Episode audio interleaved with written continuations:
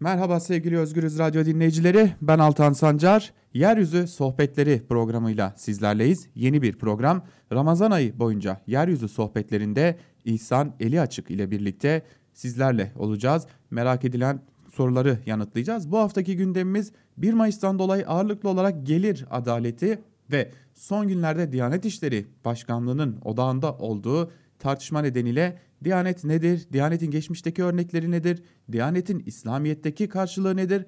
Ve bugün iktidar geçmişte karşı olduğu Diyanet'e neden bugün bu, bu denli dört elle sarılmış durumda? Bu soruların cevaplarını sevgili İhsan Eli Açık ile cevaplayacağız. Sizleri çok bekletmeyelim. Yeryüzü sohbetleri başlıyor. Sevgili İhsan Hocam yayınımıza hoş geldiniz. Hoş bulduk. Teşekkür ediyorum. Ee, çok teşekkür ederim hocam değerli vaktinizi ayırdığınız için de. E, hocam bugün e, 1 Mayıs olması e, nedeniyle öncelikle e, şu soruyla başlamak istiyorum ben size. E, siz de e, 1 Mayıs alanlarında defalarca bulundunuz. E, İslami değerlere göre, kurallara göre e, gelir adaleti nasıl olmalı? Çünkü e, bugün işçilerin aslında e, sömürüldüğü bir e, dünyada yaşıyoruz. E, İslami değerlere göre gelir adaleti, gelir dağılımı nasıl olmalı? Nasıl bir paylaşım düzeni öngörüyor İslamiyet? Ve bugün uygulanabiliyor mu aynı zamanda? Evet teşekkür ediyorum. Ee, şimdi e, Kur'an-ı Kerim'de e, bu hususta e, yani sorduğunuz gelir adaletinin nasıl olacağı konusunda bazı ayetler var. E, biz bu ayetler üzerinde yıllardır çalışıyoruz. E, ve oradan e, nasıl bir gelir adaleti olması gerektiğine dair e, bazı e, fikirler çıkarmaya çalışıyoruz. Bunları çağdaş uygulamalarla e, yeryüzünde bu hususta yapılmış e, tecrübelerle karşılaştırıyoruz ve oradan kendimize bir yol bulmaya çalışıyoruz. Buna göre e, şu şekilde söyleyebilirim kısaca. Mesela Fussilet suresinin 10. ayetinde denir ki biz yeryüzünde e, rızık ve rızık kaynakları var ettik. Ee, ona ihtiyacı olanlar arasında eşitçe görüşülsün diye. Yeryüzünde e, insanların yedikleri, içtikleri, e, aslında giyindikleri, e, yeryüzünde yaşamak için ihtiyaç duydukları her şey e, bu bahsetmiş olduğum ayette e, kuvve veya ekvat çoğuluyla yani kuvvetler e, e, insana kuvvet veren, güç veren ve yeryüzünde ayakta kalmasını sağlayan şeyler anlamında kullanılıyor. Evet. Bunlara rızık ve rızık kaynakları diyoruz. Bunların e, sevaen linna, e, sevaen linnas sevaen lisailin e, tabiri kullanılıyor. Yani e, ona ihtiyacı olanlar arasında eşitçe bölüşülmek üzere. Şimdi burada sevaen tabiri geçiyor yani eşitlik tabiri geçiyor Kur'an'da. Bu Fussule suresi 13. 10. ayettir. Yeryüzündeki insana güç ve kuvvet gören yeme, içme, giyinme, barınma gibi temel ihtiyaçların insanlar arasında eşitçe bölüşülmesinden bahsediyor buradaki eşitlik nasıl olacak? Evet. Ee, gelir adaletindeki eşitlik işte e, biraz önce sizin söylediğiniz gibi. Bu hususta yeryüzünde e, kimi sosyalist tecrübeler var. Sosyal adalet uygulamaları var. Sosyal devlet çalışmaları var. E, bunların hepsine baktığımızda, incelediğimizde e, acaba e, motomot fiziki bir eşitlik mi? Yani herkes e, üç dilim peynir, 10 e, tane zeytin, günde iki tane ekmek, e, işte beş litre su içecektir e, mi diyeceğiz yani böyle merkezi bir yönetimle insanlar arasında e, eşitliği böyle mi e, sağlayacağız? Eşitlik nasıl sağlanacak? Bu bir tartışma konusudur. Evet. E, hatta yer yer bir probleme dönüşmüştür. Ama benim görüşüm şu, e, insanların e, temel ihtiyaçlarının yani e, aylık yemek, içmek, giyinmek ve barınmak, kendi savunmak. Yani şu dünyada e, kendi kendine ayakta durarak yaşamak için gerekli olan ihtiyaçların e, e, toplum tarafından e, o toplum tarafından ve o toplumun örgütlü gücü olan devlet tarafından e, karşılanması gerekir. Ya bunu insanlar kendileri çalışarak e, kazanacaklardır veyahut da e, çalışarak kazanamıyorlarsa bile yani çalışmıyorlarsa bile çalışmak durumunda değilseler bile insanların temel ihtiyaçlarının e, karşılanması ve bu hususta insanların bir arayış içerisine girmemesi ve bunun e, piyasa ve e, ticaret konusu yapılmaması gerekiyor. Yani insanların barınması, yani bir eve sahip olması, bir ay boyunca yemesi, içmesi, fazlası değil sadece yaşamak için yemesi, içmesi e, ve insanların eğitilmesi ve insanların hastalandığında tedavi olmasının garanti olması gerekiyor. E, devletlerin bunu sağlaması gerekiyor topladıkları vergilerle.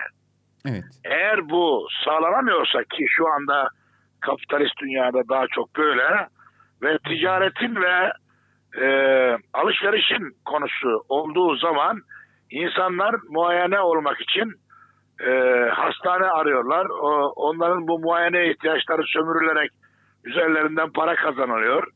E, insanlar ekmek bulabilmek için, bir evde barınabilmek için, su içebilmek için, e, kendisini ve çoluğunu çocuğunu eğitebilmek için e, çeşitli ızdıraplar ve acılar çektiğini görüyoruz.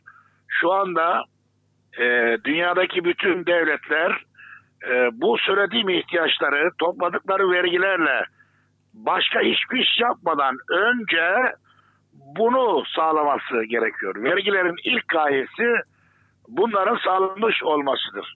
Buna sosyal devlet de deniyor. İşte sosyalist ekonomi diyordu daha önce bazıları. Onu e, tecrübelerle uygulamaya çalışmışlardı. Bence sosyalist ekonomilerin çöküşünün sebebi insanlar arasında eşitliği sağlamak değil, e, daha çok bunu yapmak için diktatöryal bir düzen kurmaları ve demokratik e, uygulamalara geçme işleri idi. Yani sosyalizmi kuruyor da demokrasi kuramıyor.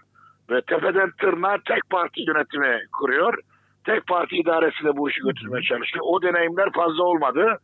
İşte onu e, geliştirmek gerekiyor bence.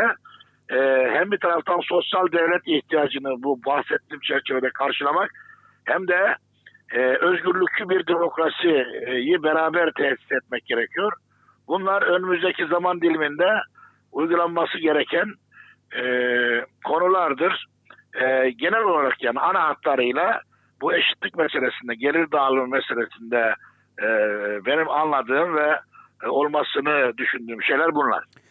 Peki hocam e, bir konuyu daha sizlerle danışmak istiyorum, size danışmak istiyorum. Biliyorsunuz e, Diyanet İşleri Başkanlığı'nın odağında olduğu bir e, tartışma da yürüyor son günlerde. Siz de sosyal medya hesabınızdan da buna ilişkin değerlendirmelerde de bulundunuz.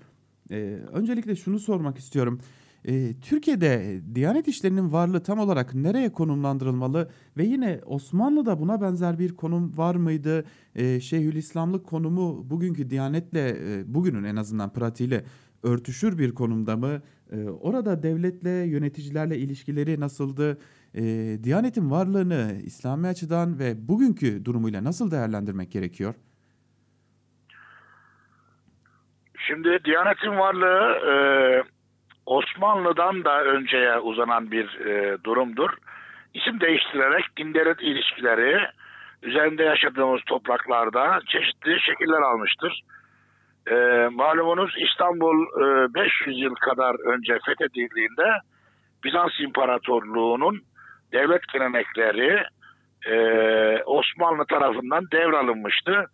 E, bu geleneklerin en önemlisi de din devlet ilişkileriydi.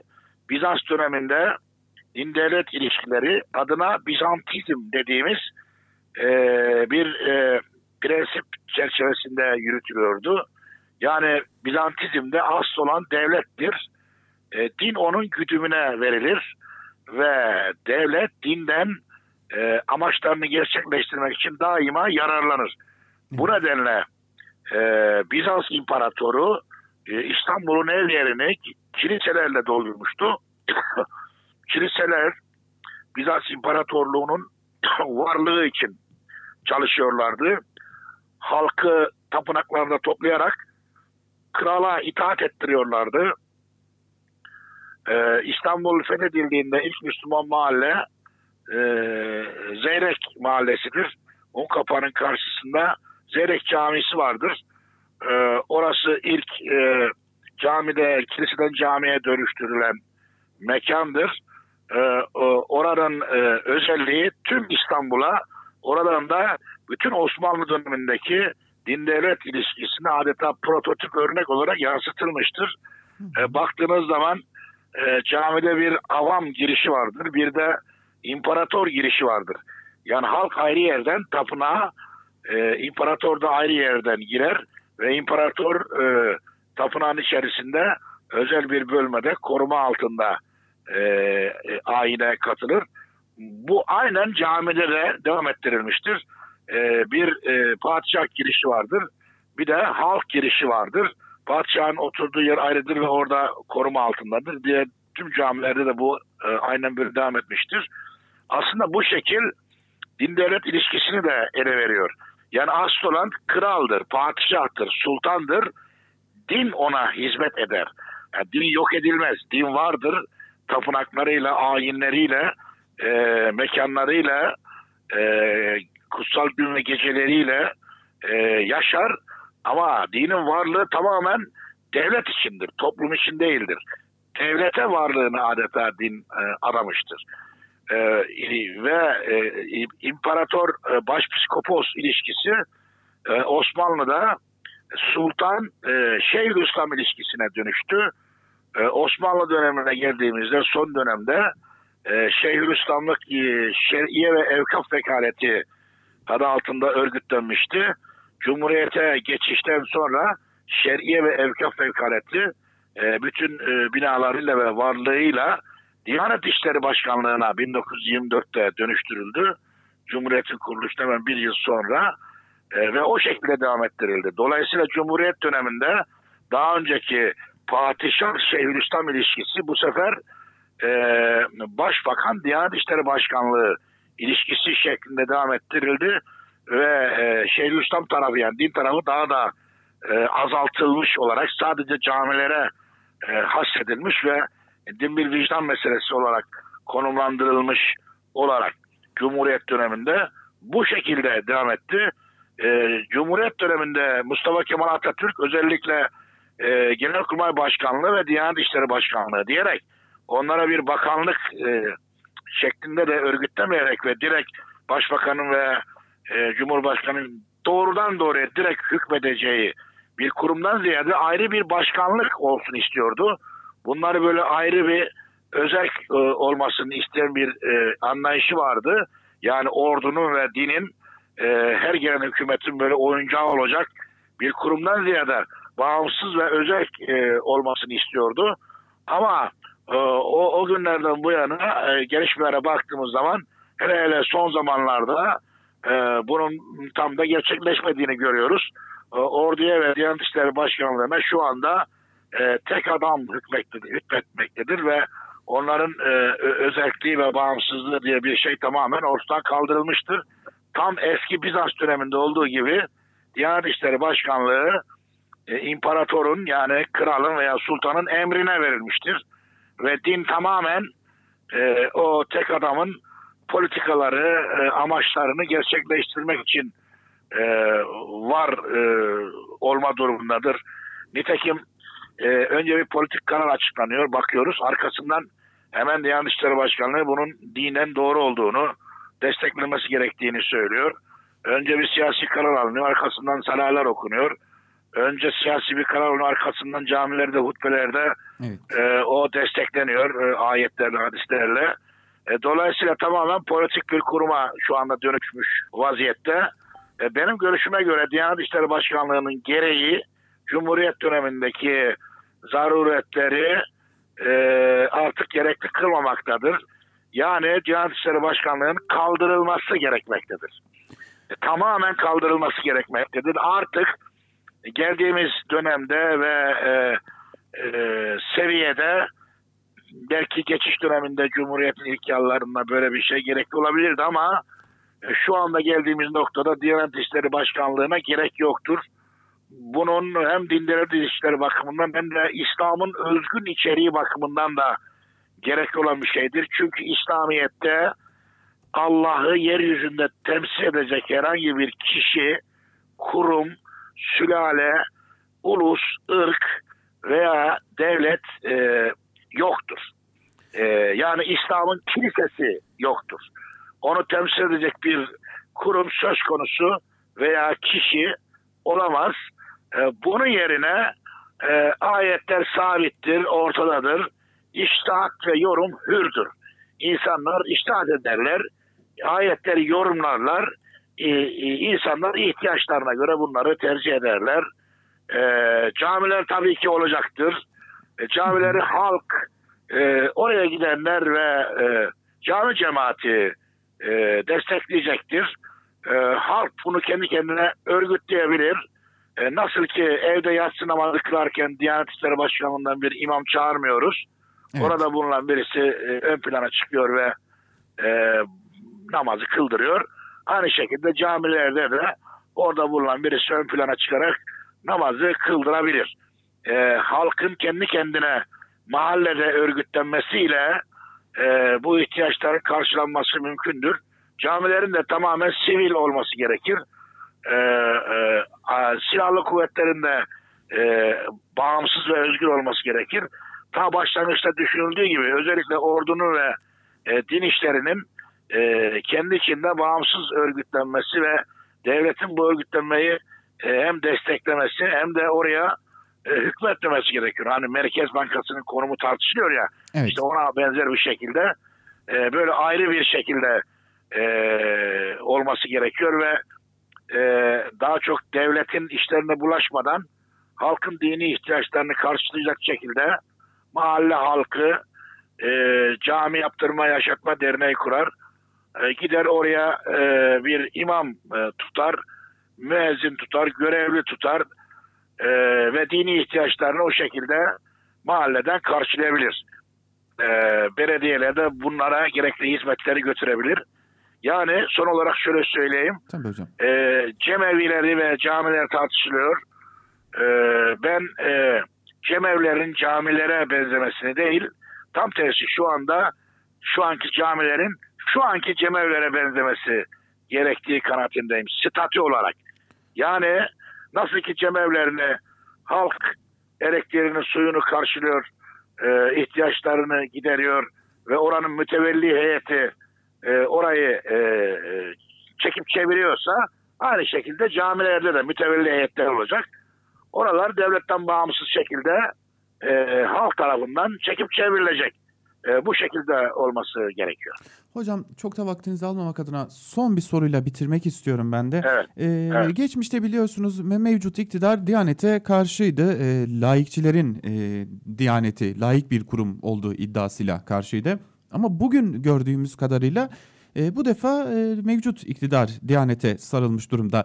Şimdi az önce aktardığınız tabloyla bağlantılı olarak e, Diyanet'in varlığı onu biraz da kullanışlı hale mi getiriyor? İktidarın e, istediği gibi kullanmasına ve her gelen iktidarın da e, istediği gibi topluma e, yönelik fetvalar yayınlamasına e, yol açıyor anladığım kadarıyla. Peki e, mevcut iktidar geçmişte karşı olduğu ve layık bir kurum diyerek karşı olduğu Diyanet'e neden şimdi dört elle sarılmış durumda? Şimdi zaten mevcut hükümet geçmişte ne söylediyse hepsinin tersini yapıyor.